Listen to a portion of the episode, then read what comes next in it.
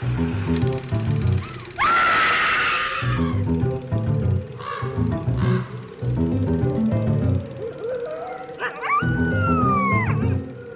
everyone, and welcome to Scream Scene, the horror movie podcast where we watch every horror movie ever made in chronological order, and then we rank them from best to worst. My name's Ben. And I'm Sarah. Thank you for joining us today. How are you doing, Sarah? Good, getting stuff done around the house. I'm not looking forward to this movie though. Yep, that's fair. And just a heads up to our listeners that our basement suite is being shown by our landlord, so you might hear some background talking and background sounds. What you gonna do? One of the things I was doing was, you know, sweeping, the weekly cleaning, mm-hmm. and found a spider. Had to kill the spider. Mm-hmm. Did not enjoy that. I will not enjoy this movie. Yeah, if you don't already know, dear listeners, Sarah is a big arachnophobe.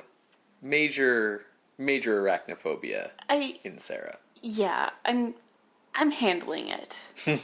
you know, y- you manage the symptoms. To the best of my knowledge, the spiders in this movie are giant spiders portrayed by big wire operated puppets, like big marionette spiders. So they might cross the realm into being so goofy and bad looking that they don't bother you. Okay, well, uh, I think we've talked around the creature in this movie. Right. What is this movie? Okay, well, what is this movie is a very good question. so, today on Scream Scene, we are watching Mesa of Lost Women from 1953, although that was not the film's first title or its second title. Oh, its last title? No, that is the film's last Okay. title, yeah. Okay. The story of the making of this movie might just be the most interesting thing about it. Honestly, it reminds me a lot of The Room. Not that the movie reminds me a lot of The Room, but the story around how it was made. Okay. Uh, so there's a guy named Tommy Wiseau with bad hair. Um, his name isn't Tommy Wiseau, but he's a very similar kind of person. And he has bad hair. I don't know what he looks like. Okay. I couldn't find a single photograph of him. But Ooh. um, Mystery. No, yeah, exactly. Uh, sort of like how Tommy Wiseau emerged out of nowhere to produce The Room, with really no one knowing like what his real name is, where he's from originally, how old he is, because everything he says about himself is a lie. Emerged from the womb as he is in adulthood. Uh, and then you know made this like super cheap, awful. awful movie. I can't even watch it for like hate watching. I hate it. very similar to how this movie was made. The difference is that the guy who made this movie then sort of vanished as mysteriously as he came, whereas Tommy Wiseau, because he made his movie in the era of like, you know, so bad it's good, ironic watching of things and the internet and memeing and everything, got to like spin a career out of being like a weirdo who doesn't know what he's doing. Anyways, that said, to actually talk about this movie, the story of this movie begins with the mysterious Herbert Tevos, who arrived in Hollywood from out of nowhere in 1950 and uh, started writing scripts in an attempt to get a film off the ground. Okay. Uh, just wanted to make a movie. Of his screenwriting style, he took a lot of pride in his belief in lean movies with no subplots or deviations from the central idea. Just stick to what your story's about, nothing else should be in the story. okay. So he wrote very like 45 page screenplays, basically. Um, he didn't have a lot of success with selling them or getting anyone interested in any of them uh, until finally he managed to sell a script that was called either Tarantula or Lost Women of Zarpa uh, to a company called Pergor Productions. I saw varied sources on what the original title of this movie was. Question. Hmm. Was it just tarantula or was it Tarantula with an exclamation point? No, just tarantula is what I have here. okay. Um, as for Zarpa, that's in reference to the Zarpa Mesa, uh, which I believe is in New Mexico. What's a mesa? A mesa is like a um, like a large elevated plateau. So you know those mountains where like it goes up a bit and then it's like big and long and flat and then goes back down. Okay. That's a mesa. Oh, like in uh, that one valley that everyone shot westerns in, Yeah, yeah. Um, Monument Valley. Monument Valley. Yeah, so uh, a mesa's sort of like a mountain that's had the top cut off of it and is just flat. It's a raised plateau. Okay. So part of how Tevos got this movie on the road with Pergor Productions is he claims to have been a major director back in Germany in the day.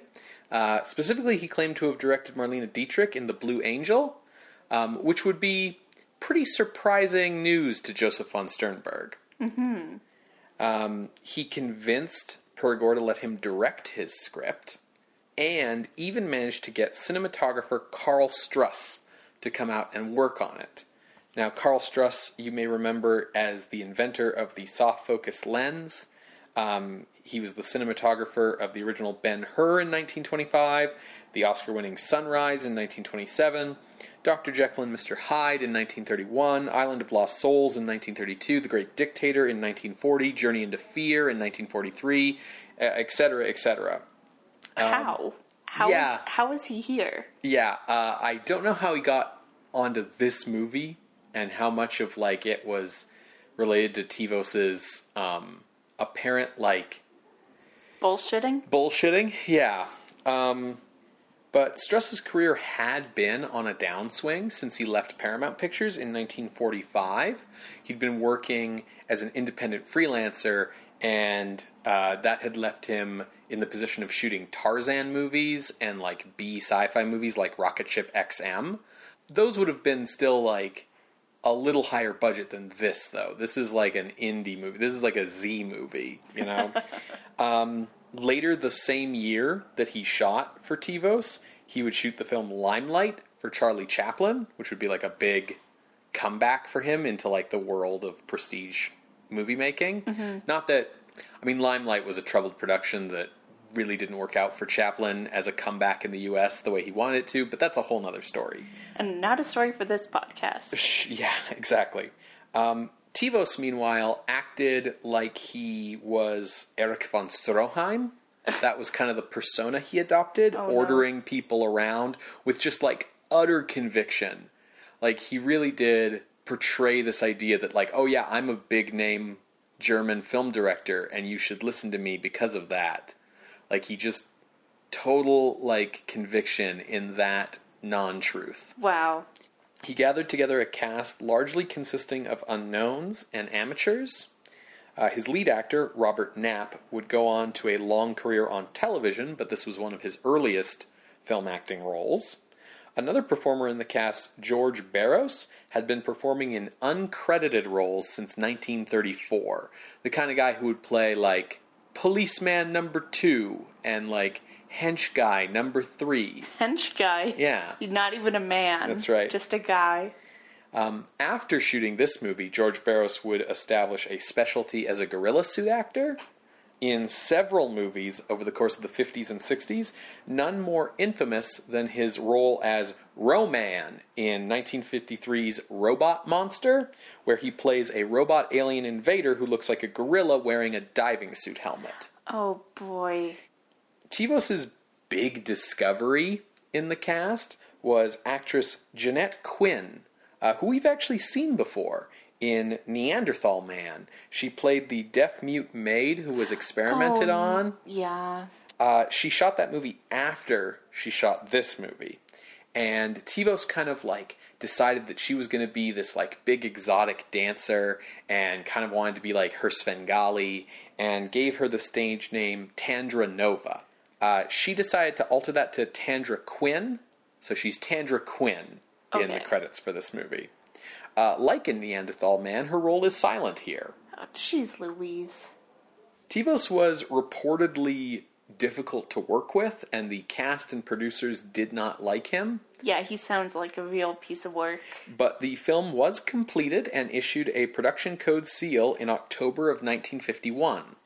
Oh, How- 51, but we're in 1953. Yes. So the producers uh, found that they could not find anyone willing to distribute the movie, and the finished film was deemed unreleasable.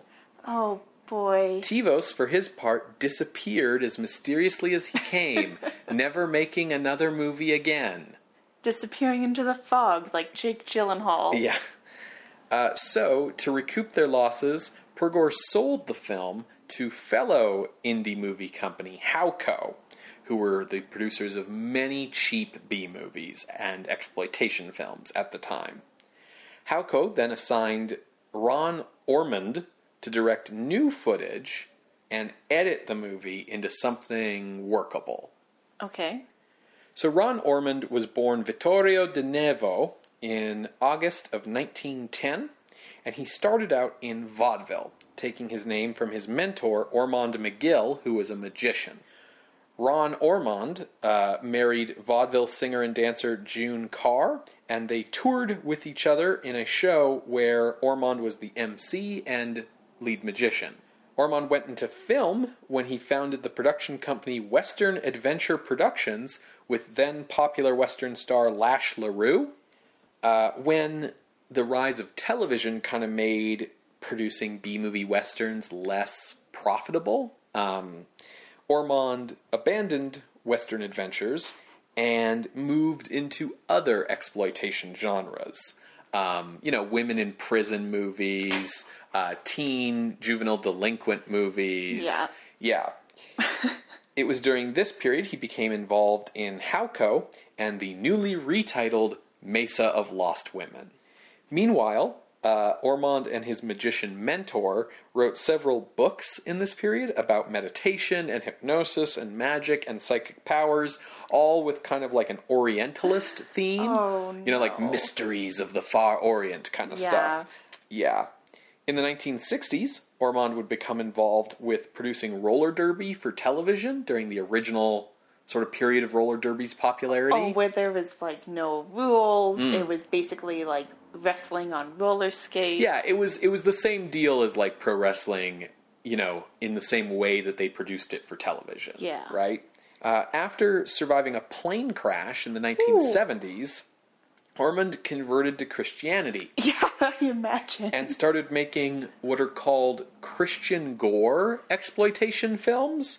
Ormond made movies that like would have themes about like hell and like the second coming and like, you know, what happens to you if you're like a real bad person. oh, like the like haunted houses Right. Yeah, that yeah. like Christian congregations might do that are like, here's what hell is like. Yeah, or the like movie version of Chick Tracts. He also included themes about like the dangers of communism to the safety of the United States, and these were all transportation vehicles for like a lot of like gore and violence and like horror stuff. Yeah. Within the context of like, oh, here's how the commies are going to torture you, or here's what Satan will do to you, or whatever, right? Yeah. Ormond passed away in 1981. For Mesa of Lost Women, Ormond created a new story to sort of envelop and expand Tevos' story, and he got the original cast back together for extensive reshoots in 1952. I'm surprised they weren't busy on other projects. Um, he also hired new actors for the new scenes as well, including the addition of a whole new main villain for the film, Dr. Aranya, played by Jackie Coogan. Uh, Jackie Coogan was born in 1914 and had his start as a child performer in vaudeville. He was discovered by Charlie Chaplin, who cast him in the title role for his tramp film The Kid in 1921. This catapulted Coogan to major stardom, and the next year he played the title role in Oliver Twist. He was the first major child star in Hollywood. He was heavily merchandised, very popular, estimated to have earned about $4 million over the course of the 1920s. And then, like all child actors, he So, uh, at age 20 in 1935, Coogan was the sole survivor of a car crash that killed his father, his best friend, and two others. Holy shit. Later that year, he turned 21 and was expected to gain control of his assets, which had been managed by his parents. He discovered instead that his fortune had been spent by his mother and the family's financial advisor, with whom his mother had been having an affair, on fur coats, diamonds, expensive cars, etc. His mother and the advisor then married in 1936, and his mother stated that they had never promised Jackie anything, and after all, he was just playing in front of the camera, not actually like working or anything. So it's not like he earned any of this money. Like really they deserved it for like having to put up with like managing him through like being this child actor or whatever. That's awful. Yep. Uh, during this period, Coogan married the extremely popular model, actress, singer, dancer Betty Grable in 1937, and in 1938 he sued his mother and stepfather for his money. He won the case, uh, but there was only $250,000 of his earnings remaining for him to get.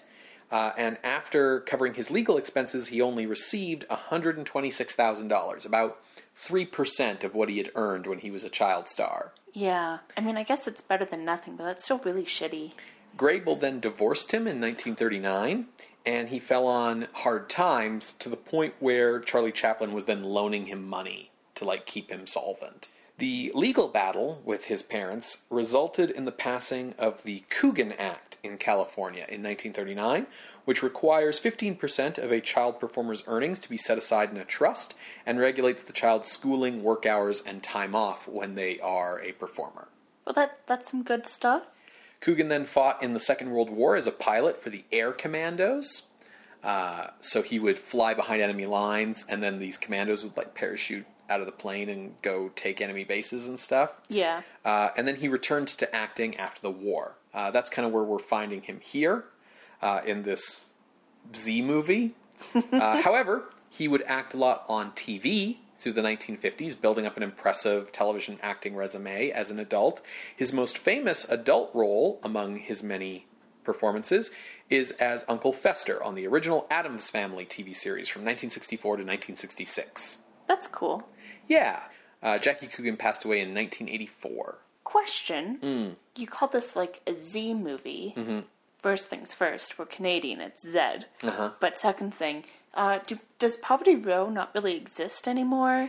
Not really. Um, it's either like kind of gone away or gone into TV production or sort of consolidated and become something a little bit separate uh, from what it used to be. What you have a lot of in the 1950s is like totally indie movie companies coming together, making a couple movies, selling them for distribution, and then vanishing. Um, you do have certain producers who will arise throughout the 50s to become like major indie film producers with their own little indie production companies, but then they're selling their movies to studios to be distributed. Oh, okay. As opposed to them existing as their own studios in their own right. And this change is coming because of a mix of like the introduction of TV and the uh, studio system going away. Yeah, exactly. Or like the monopoly yes. system. Yeah. Yeah. Okay. So the new footage for Mesa of Lost Women that would envelop the old footage was shot by Gilbert Warrenton, who had his start as a cinematographer in the 1910s and shot Cat and the Canary in 1927, The Man Who Laughs in 1928, and Showboat in 1929. Wow. It's really interesting to hear like some of these like big names, a lot of people in vaudeville. Yeah. Um, I don't know what this movie's going to be, and it's not going to be good, I'm sure. Yeah. Um, the reason why someone like Gilbert Warrenton is shooting this film is because by the 1950s he's not shooting movies like Showboat anymore. Yeah. You know? To tie the new story elements kind of together with the old footage, uh, narration by actor Lyle Talbot was recorded. Now, Lyle Talbot. he was Is that a fake name? yes, he was Because born he's trying to be like Larry Talbot. He was born as Lyle Henderson in 1902, and he was a stage actor as Lyle Talbot uh, in the 1920s before coming to Warner Brothers in 1931 in the early days of talkies. Okay, so his name Lyle Talbot existed before Larry Talbot with the Wolfman. Yes. Okay. Uh, Lyle Talbot was like a very handsome young actor at the time, and Warner's made him into like a matinee idol. He was very popular. He was considered a very likable guy, easy to work with. In 1933, he was a founding member of the Screen Actors Guild, and his work with union activism hurt his career, and Warner Brothers dropped him from his contract in 1934. He never really got starring roles again after that. Uh, instead, he became a character actor for Poverty Row B movies. Okay. He was the first live action Commissioner Gordon in 1949's Batman and Robin serial, and he was the first live action Lex Luthor in the 1950 Atom Man vs. Superman serial. However, he is probably best remembered today for his appearances in the Ed Wood films Glen or Glenda, Jailbait, and Plan 9 from Outer Space. Amazing. The film's score by Hoyt Curtin was later reused wholesale for Ed Wood's Jailbait, uh, which was also a Howco production. Curtin is probably best remembered for composing the theme songs and incidental music for Hanna-Barbera cartoons like The Flintstones, The Jetsons, Jonny Quest, Super Friends, The Smurfs, etc. Etc. So Mesa of Lost Women was released on June 17th, 1953, uh, two days before Neanderthal Man. It is considered among the worst movies ever made. Jackie Coogan's performance was criticized as being beneath his talents, and the flamenco guitar and piano score was considered maddening and repetitive. Wonderful. It's a public domain picture today, Really? so it's on our YouTube list. huh. So we can subject more people to this movie. And what of the mysterious Herbert Tevos? Who was he? Where did he come from? Where, did, he go? He was born Herbert von Schollenbach in 1896 in Germany. He had worked for the film manufacturer Agfa, and his closest involvement with the German film industry was that he had written letters to Karl Vollmuller, the writer of The Blue Angel. Oh. Agfa then sent him to the United States uh, to work as the head of their paper testing division uh, in the 1930s. Uh, there, he was teamed up with um, like technicians and researchers, and he told the researchers working with him in the paper testing division that he had been a movie cameraman, that he had uh, gone on expeditions to the Amazon in his role as a movie cameraman, that he had been friends with the Red Baron in uh, World War One, that is the German flying fighter ace. Yeah, of Snoopy fame. Right. In 1942, he was detained by the FBI for interrogation as an enemy alien uh, while he was living in LA by then. Uh, after his brief brush with Hollywood in the early 40s, he worked as a cameraman for the General Photo Sales Corporation and passed away in 1988. Welp, this movie's on the Scream Scene playlist, which you can find at screamscenepodcast.tumblr.com. So you too can be subjected to this movie. You're going to hear a brief musical interlude, and when we come back, we will discuss The Mesa of Lost Women from 1953, directed by Herbert Tevos and Ron Ormond. See you on the other side, everybody.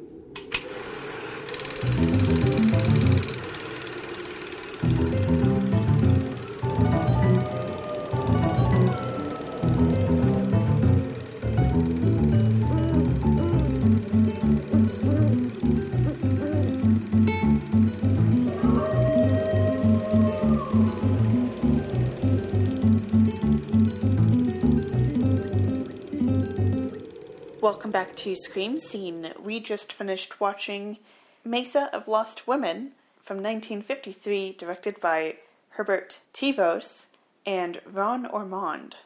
Um, how long was this movie? Oh, um, 70 minutes. An hour and 10 minutes. Yeah, that's an hour and ten minutes I won't get back in my short life, Ben.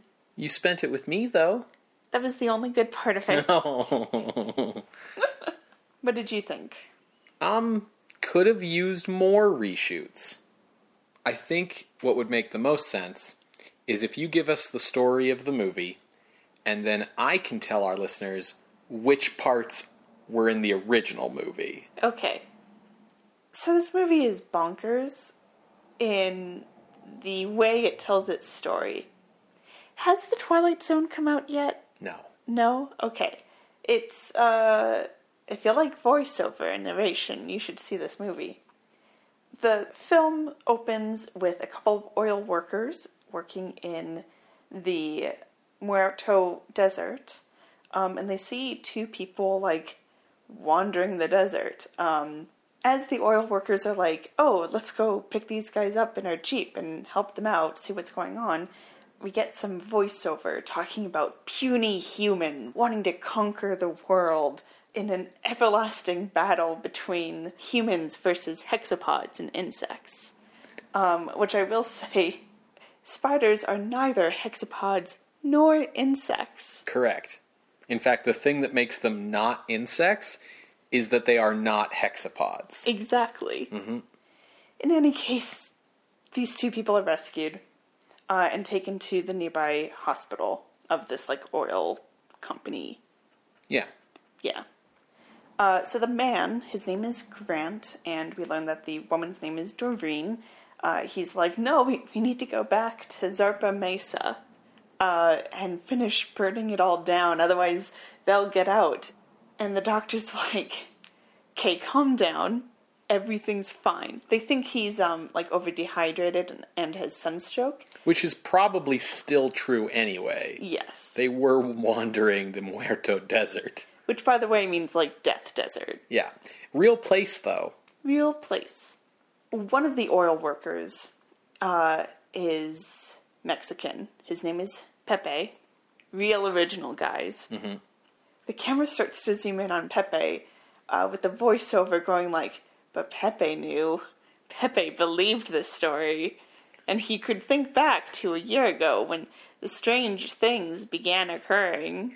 Yeah, it's it's really weird because Grant starts being like, "Okay, I'll tell you my story. It all began when," and then the camera turns away from him to Pepe so that the narrator can start telling a story about some stuff that Pepe knows and is thinking about at this time. Yeah. Yeah. So that's so remember, we go into Pepe's flashback, although he's not actually involved in any of the events that he's thinking about. No, but he's remembering um, how weird rumors about the Zarpa Mesa started around a year ago. In this flashback, we see a Dr. Leland Masterson arriving to the Zarpa Mesa to meet with a Dr. Aranya. Now, Masterson has read Aranya's research and is very intrigued by his theories around the pituitary gland because Always it's with the always with the glands. Yeah. Until they find out what DNA is. It's always going to be glands. Mm-hmm. Which is a little old fashioned given that we're in the 1950s and now everything's supposed to be like about atomic energy and atomic bombs. Right, right. Radiation mutations and stuff like that. Yeah. Yeah. Well, Anyways, also odd given that we're in the Muerto Desert where the first Trinity test for the atomic bomb took place. So you'd think that there'd be something about nuclear radiation in here, but there isn't. there is not. Now, Dr. Aranya is like, Ah, Masterson, I'm so glad you could accept my invitation. I'm very fascinated with your work as well, but you should know my work isn't just theories. And Masterson is like, What do you mean? And Aranya explains his work is taking the pituitary gland, which is like the gland that allows you to grow, it's the growth hormone or whatever. Growth gland, I guess? Sure. takes that out of sexy ladies, puts it into spiders to make human sized spiders. And then he takes that gland back out of the spider and puts it back into the sexy ladies so that the sexy ladies take on aspects of the spider, like being able to grow back a limb or something like that. So they're kind of like spider women.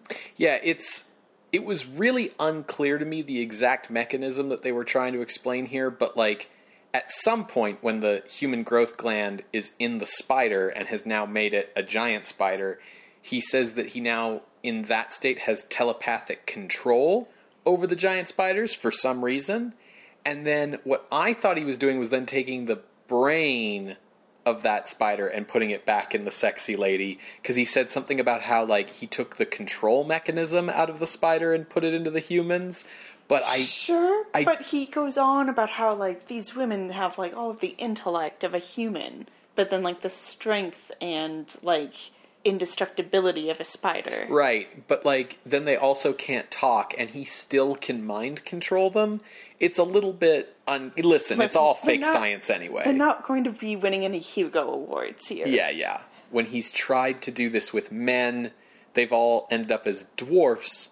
because of like the way that male insects and male spiders tend to be smaller than the female anyways. Right. Like if you think of like like the praying mantis eating the male. yeah, the black widow spider is another example. Um, Just trying to avoid thinking about spiders. I mean, listen, we are I will try to take what I can get, Ben. sure. Listen, Ben. He gets a bunch of dwarves and sexy ladies he can mind control, who also cannot be killed. That's the end result. Yeah. And he's going to use them to take over the world. The main sexy lady is Tarantella, played by Tandra Quinn. She is kind of given as like the ideal result or specimen mm-hmm. of these experiments. Now Masterson is like, I can't be party to this. This is evil. You're evil. And it's like, you may think that, but maybe like say that behind his back once you get out of his lair, out of the death desert Right. my guy, Dr. Aranya doesn't take kindly to these words, so he's like, Well, I can't let you leave alive. And they um, inject some kind of drug into Masterson, um, which like causes him to faint. We see that he wakes up and has vague recollections out of from what's going on, and then he escapes Yeah. somehow. Yeah, he escapes in a spinning newspaper. Yes. Like he goes under and then he has like a weird dream about what's happened to him.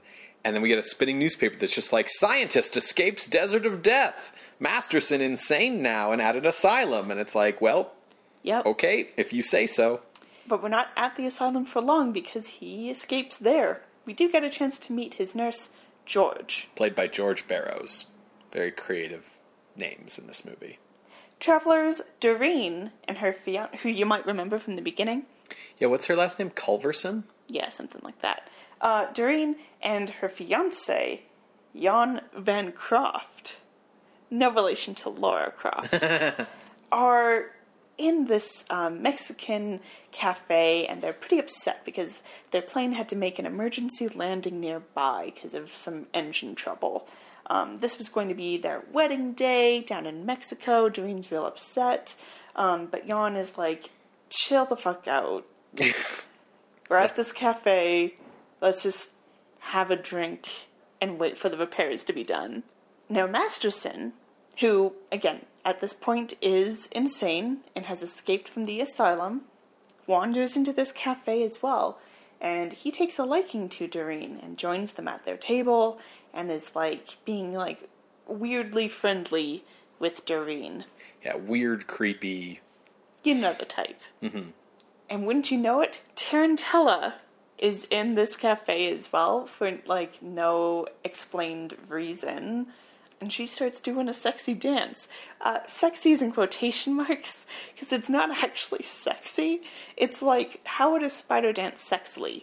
I guess like this. So it's more like an interpretive dance. Yeah, it's it's supposed to be a sexy dance because like everyone in the canteen is reacting to it that way, and it is a sexy babe doing it. It's just barely a dance, is the thing. Yeah. It's a lot of just movement. with like creating fangs with her hands And, like- like, really, and, like, like- jabbing the air like she's biting And like really like angular kicks and things. yeah during the dance the nurse george arrives and he's like hey masterson ready to come back you've been escaped for like two days masterson doesn't reply instead he is looking at Tarantella dancing. He doesn't recognize her, but somewhere in his mind he's like, that woman is evil, and pulls out a gun and shoots her? And everyone in the cafe is like, what the fuck? And George is like, hey, don't worry, this guy's not right in the head, let me take care of it. Masterson promptly takes George, Doreen, and Jan hostage to go back to their plane. Yeah. He doesn't George doesn't really say don't worry about it. He says this guy is a crazy killer and will kill any of you if you do anything. So just let him be. And yeah, then they're taken hostage. And it's like, George, you're you're not handling this well. Yeah. Masterson has like a big fixation on Doreen because she's good Yes. is the thing that he latches onto as opposed to Tarantella who was evil. So they head to the plane where we meet the pilot, Grant, uh, who is the other guy in the the other person in the desert. And Masterson's like, "Hey, we're going to take off," um, and Grant is like, "No, we're not. The plane engine isn't fixed." And long story short, they take off. Mm-hmm. Meanwhile, someone at the cafe clues in and maybe tries to call the cops. And that's when Tarantella gets up off the floor because she's fine. Remember, she's indestructible. Right, like how a spider is indestructible. Like how if you shot a tarantula, it would be fine. Yeah. Mm-hmm. Now they're in the plane flying, and stuff is breaking down because the engine wasn't fixed. There's also been some sabotage going on because I, this character, man. Um, there is a character who is the servant of Vancroft, whose name is Wu, Played by actor Samuel Wu. and he's in the cafe and like makes eyes with Tarantella as if they're planning something.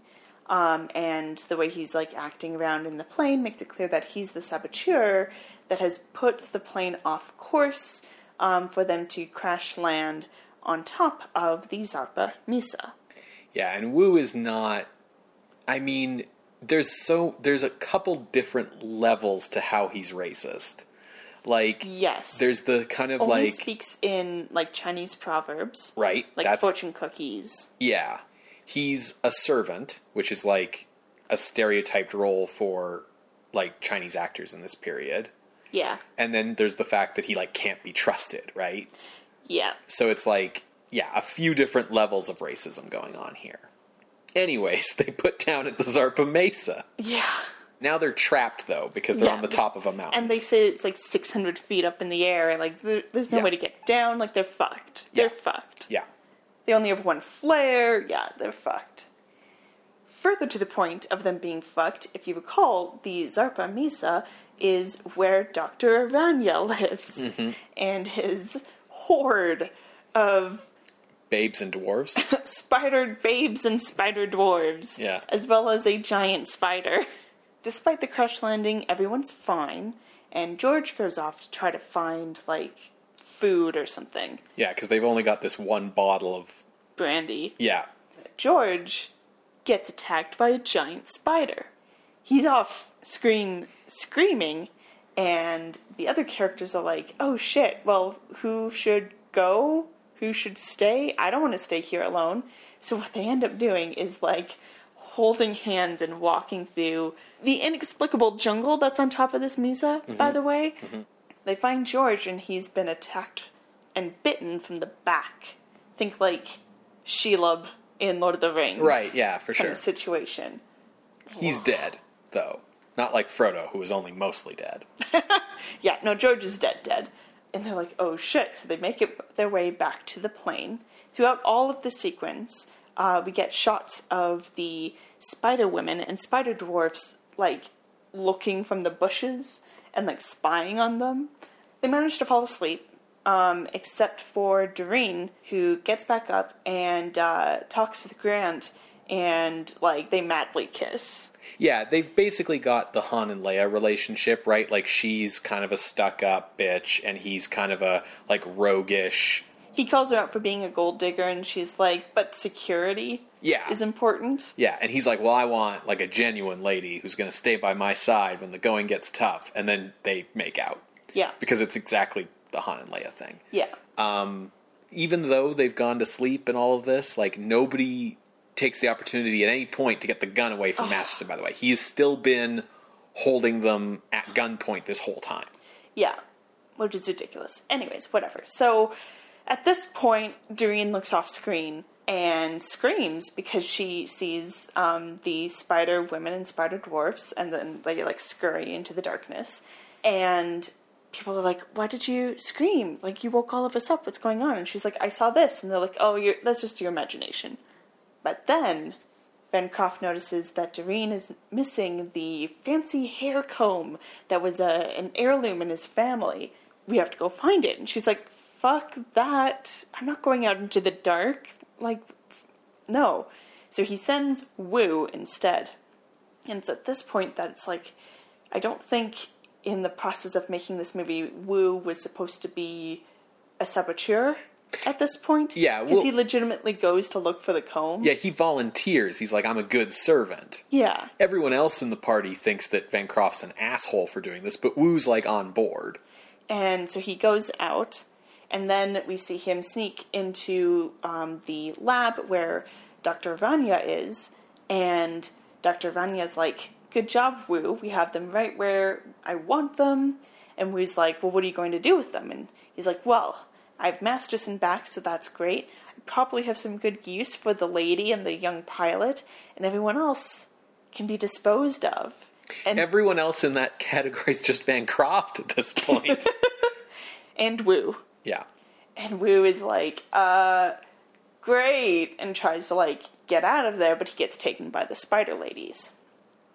So, this entire series of events, to recap, Tarantella being in the cantina that Masterson happened to go to after he escaped, and then Wu being the longtime servant of Van Croft, whose plane was sabotaged so it would land in the same town as the cantina that Masterson happened to go to after he escaped, meeting up so that Masterson would then take these people hostage at random and then go in their plane that Wu had sabotaged to get Masterson back to Zarpa Mesa. That's why all of this has happened. Meanwhile, they find Wu's body. It appears as if he's been killed by the same spider or creature as got George, um, and he ha- also had found the comb and stuff. So it's clear like something didn't quite happen in continuity. Grant confronts Van Croft like, "Oh, here's your comb back, asshole! Like Yeah. Wu's dead because of you," and everyone's really upset with Van Croft, and he goes like walking off like, "Oh, I am such an asshole," and then he sees in its full gross glory the giant spider. And I looked away at this point because it was very gross, but I guess like some PAs like push it off the cliff so it like quote unquote jumps at Van Croft. It leaps right at the camera, but it's pretty clear like what happened was they picked up the big spider prop and just kind of tossed it at the camera. Yeah, so Vancroft is dead. It's at this point that all of the spider ladies and spider dwarfs that have been watching uh, come out and grab Grant, Masterson, and Doreen and take them down to see Dr. Vanya. And now Grant and Doreen are like, the fuck is going on? Yeah, they don't have any context for any of this. Dr. Vanya takes Masterson, injects him with something that makes him sane again, and Masterson is like, The fuck, why am I back here? And Vanya's like, I brought you back here to give you one last chance. Join me Yeah. to rule the universe. Because if you remember, he wanted Masterson to be his like assistant. So he's gone to all this trouble after Masterson went crazy from the sight of these like spider people and then escaped the mesa to get Masterson all the way back and then make Masterson sane again with a convenient like well, I think Masterson went crazy because of what was first drug? Okay. Yeah. Well, regardless, he's gone to all this trouble to get Masterson back insane again so that he can once again propose to him, be my lab assistant. And it's like, take a hint, dude. You're right. No means no. Yeah. um, Masterson says, fuck that, no, and grabs like a vial, fills it with some chemicals, and he's like, haha, I have a Molotov bomb cocktail, and urges for Grant and Doreen to get out and blows up the Mesa, including Tarantella, Dr. Aranya, and the giant spider. Yeah. His good line there is like, your spiders may be able to regrow a limb, but everything burns. Now we flash back to the present, back to Grant telling the story. Right. So we went into Pepe's thoughts. We came out of Grant's flashback. Yeah. By this point, Doreen has reawoken as well, and no one is believing Grant. But Doreen looks at Pepe and is like, Pepe believes. And then the voiceover comes in again, like, why why would they believe this fantastic story about strange creatures at the Zarpa Mesa? It everything's normal up there, isn't it? And uh, as that line is being said, we see one of the spider women creeping over a cliff, as if like they're still there To this the day. To this day. So that's the end.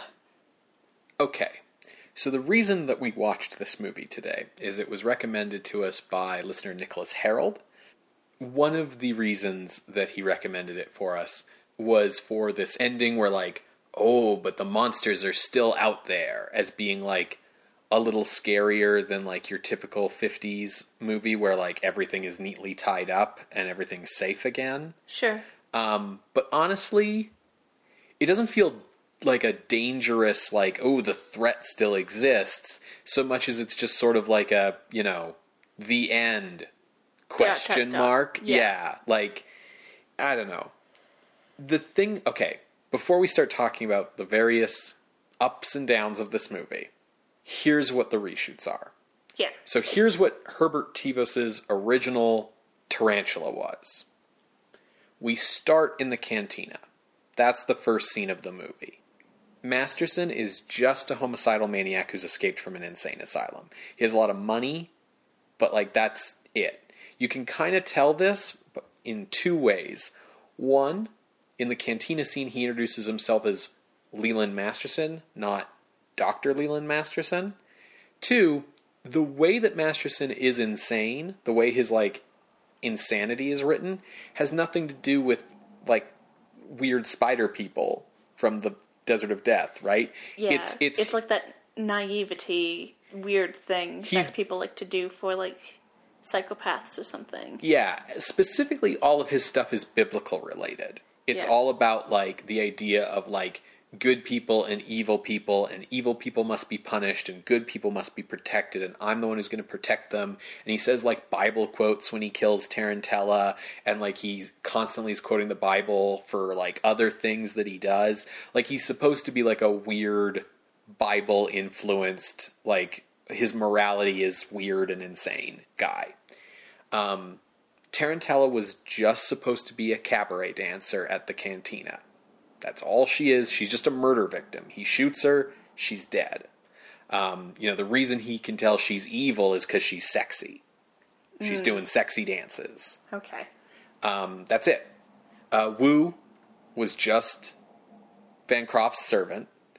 Uh, Masterson takes the plane hostage. They crash on the Zarpa Mesa. They are then stalked through the night by a big giant tarantula that was created from radiation from the atomic bomb tests. The tarantula kills George. The tarantula kills Wu when Doreen looks out into the distance and sees the spider people and the spider dwarfs off screen, she's actually seeing the tarantula. All of the scenes where they like wake up and they're like, "What did you see?" They ask her that in like long shot, and then it goes to like a extreme close up with nothing behind her as she says, "Oh, the spider people and the spider dwarves." All the scenes of those people watching them in the jungle are separate shots. We never see them in the same place at the same time unless we're seeing it like as an over the shoulder reverse shot. Yeah. So no one was watching them. It's just them and the spider. The spider gets Van Croft, kills him, and then it's just Doreen and Grant.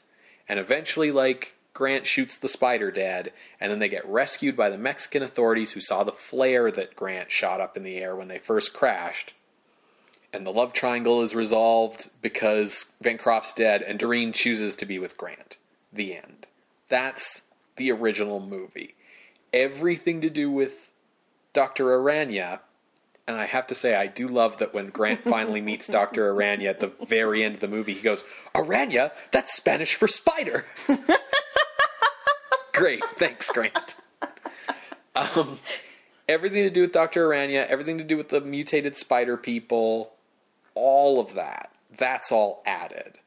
And like, I could have done with more of that.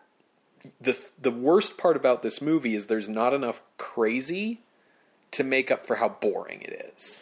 Yeah. And the boring parts are the Herbert Tevos parts. It's the like being trapped on top of the mesa, walking back and forth through the set stuff. Yeah. I can see where he's coming from with trying to create a horror story with that, with like the idea of one by one they're being picked off. Yeah, and the dark, creepy jungle and like the big spider monster. yeah. Yeah.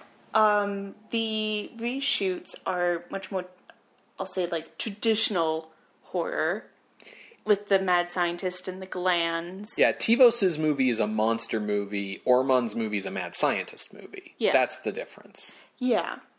And yeah, kind of to your point of like Tevos' stuff is pretty boring, mm-hmm.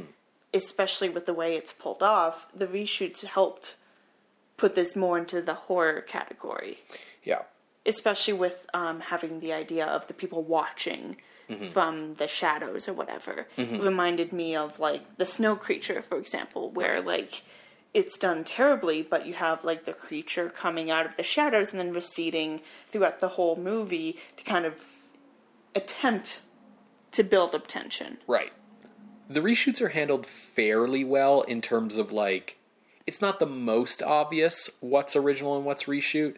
If you know what parts of the story are new, you can go, "Oh, that's a reshoot shot. That is. That is." Um, there's some certain telltale giveaways, but like it's not. It's not. Um, It's not night and day. yeah, it's not night and day.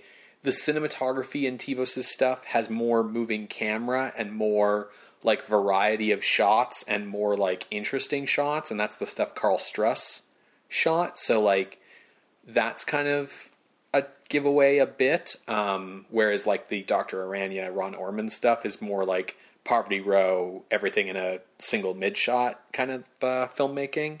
Reshoot structure to add Dr. Aranya to the story does create this like really weird story structure where our protagonists don't know that the villain exists until the last minute of the movie and even then like aren't really sure who he is or what he's doing Yeah. and just like run away at Yeah. the end um, It's it's kind of interesting, honestly. It reminded me a little bit of like the 34 Black Cat with a newlywed couple are just like caught up in this like chess game. Yeah, And they and- have no idea what the fuck is going on. yeah and then they just like leave at the end like oh well glad that's behind us Yeah. Um, one problem with the fact that like obviously the reshoots had to be done very inexpensively right like Yeah, I think they did it in a week. Less than a week for those reshoots. It's all on one set. Like I bet Jackie Coogan didn't work more than a day on this movie. Um, but it means that the ending is super weak sauce Yeah. because it's just Masterson gets up from the table he's on, mixes like two chemicals into a beaker, and he's like, "This is now a bomb that can blow up the entire Mesa." And I'm like, "Holy shit!" Like Masterson, like work for the Defense Department, dude. and then he just like tosses the beaker on the ground, and suddenly, boom, and everyone's dead. Like Yeah. it's it's a pretty weak ending, and it's weak because like they didn't have money for an ending. Whereas Tevos's movie, at least we would have seen a fight between Grant and the big spider, I and guess. killed the spider, and because like the giant spider's the monster of the movie, but like in Ormond's version, we're focused more on the spider women, right? So because we went from tarantula to Mesa of Lost Women. I don't know. It's it's a mess, man. It's It a is. mess. Yeah. The score definitely is tiring. Yeah. and definitely like you know you hear the idea of like oh flamenco guitar okay might have some like the same progressions but whatever like we'll see how it goes it's just someone like strumming the three the same three chords Yeah. Yeah. It's it's very repetitive and then there's a piano. that sounds like it's like on a completely different track like they just took two different songs and put them together Yeah. they do not sound connected at all Yeah. They don't really have melody. It's just there's a like slamming down on the piano of like the dun dun dun variety and then the like of like the flamenco guitar and like basically they're timed so that like one will finish as the other is starting and like they try to kind of time it with like exciting things maybe happening or on the cuts or something, but like It's it, bad. It doesn't feel scored to the movie so much as like it really feels like they had the flamenco guitar track, the piano track, and then they just edited them to the soundtrack as they were editing the movie, right? Yeah, they don't match each other and they don't really match what's going on screen. Yeah, they just kind of serve to try and pretend that there's more exciting going on in the movie than there is, right? Because the music's like furiously insisting to you that this is exciting and it's just them like walking on the set, right? So, I didn't enjoy this movie. Mm-hmm. I knew I wouldn't enjoy it because of the spider stuff, Sure. but I also just didn't really enjoy the movie, period. But at least, you know, it's only like an hour and 10 minutes, so it's not a huge waste of time. It's still a waste of time, but it's not a huge waste of time. It's not at the level you want it to be to become so bad it's good. Yeah, it's not like scared to death. There's a lot of connections between this movie and Ed Wood movies, but it doesn't quite have that unique like spark of crazy that you need to get those kind of movies and have them be fun. Yeah. Like the the only real thing that's fun in this movie is playing the spot the reshoots game. Mm-hmm. Like trying to figure out and reverse engineer like where the pieces fit together. But like other than that, like there's just not enough here. We haven't really talked about this, but for the record, the acting's terrible. Oh yeah, yeah, yeah. Dr. Aranya's pretty good. Yeah, actually, Dr. Aranya was fine. Jackie Coogan's clearly like having fun, being a stupid. Like he knows what kind of movies he's, he's yeah. in. You know, And he's not like cheering the scenery, but, you know, he's delivering whatever, you know, day's work. Yeah. But everything else is terrible. Yeah, I mean, Doreen and Grant are stock characters, and I think the actors playing them are doing a decent enough job of being those stock characters. But the dialogue's awful, and yeah, it's it's a bad movie. Do you want to move on to ranking? Yeah, absolutely. So I have a spot picked out, Sarah. Oh, okay. I have a range. Okay, well, what's your range? We'll find out if my spot is inside or outside of it. So I first started looking because you were saying how like this studio was very indie and into the exploitation kind of films. Hmm. I started my quest at uh, number 143, Sex Maniac. Fair. And looking above Sex Maniac, I felt like this would not go above the Catman of Paris at 139. Catman of Paris has that kind of like bonkers plot, but at least it makes sense and is relatively exciting. Yeah, because they throw in a bunch of horse chases and bar fights. Looking below Sex Maniac, you know, Scared to Death is below this at 147. Mm-hmm. And, you know, I, I don't know how to compare this to Scared to Death, but below that at 149 is The Monster Walks, which is boring as heck. yeah. So my range is 149, The Monster Walks, all the way up to 139, The Catman of Paris. Okay. Yeah, my spot is in your range. Oh, dope. Where were you looking? So I looked for Scared to Death first, and I went, yeah, I would much rather watch Scared to Death again for the exact reasons we were just saying. It's got that little bit of spice of crazy that this movie really doesn't have. Um, it's got Bela Lugosi, really. Yeah. Below Scared to Death is Mystery of the Pale Face, and that movie has a lot of problems, but it's got a lot more like style and panache than this movie does, right? It's got a guy who takes off a mask to reveal his identical looking face underneath. Below that, as you mentioned, is The Monster Walks, which is terrible and boring and has no twist and is just bad.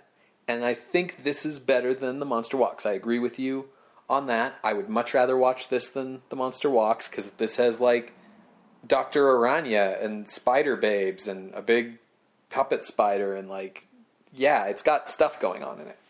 So I picked 149 as the spot below El Misterio del Rostro Palido and above The Monster Walks.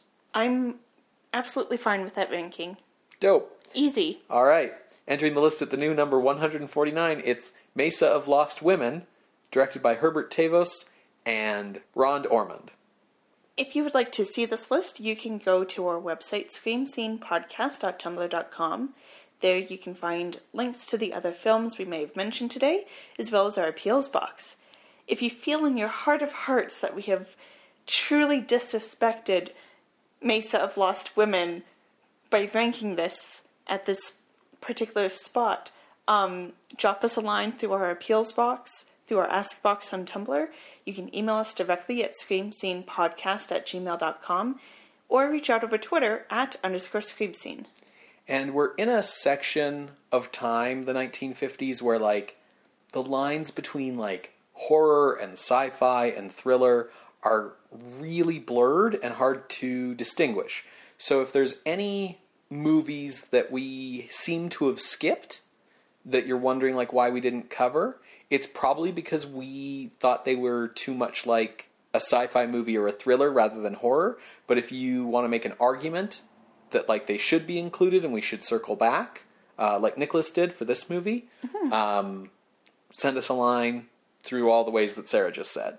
Yeah, and um, while, like I said, I didn't really enjoy this movie, thank you to Nicholas Harold for um, pointing it out because, you know, the point of this podcast is to make as comprehensive a list as possible. Yeah. And, you know, we appreciate the help in achieving that goal. Yeah, you were you were just saying like people might be upset because we ranked it so low. Frankly speaking, I think we mo- did this movie a favor by ranking it at all. Scream Scene updates every Wednesday on Apple Podcasts, Google Podcasts, SoundCloud, Spotify, and wherever you listen to your podcasts by subscribing to our RSS feed. You can help support the show by leaving us a rating or a review online, by sharing the show with other people as we head into October. If people want spooky, scary Halloween content to entertain them that is, you know, more safe than the spooky, scary content of the real world outside their window, uh, you know, recommend our show as we head into the October Halloween season.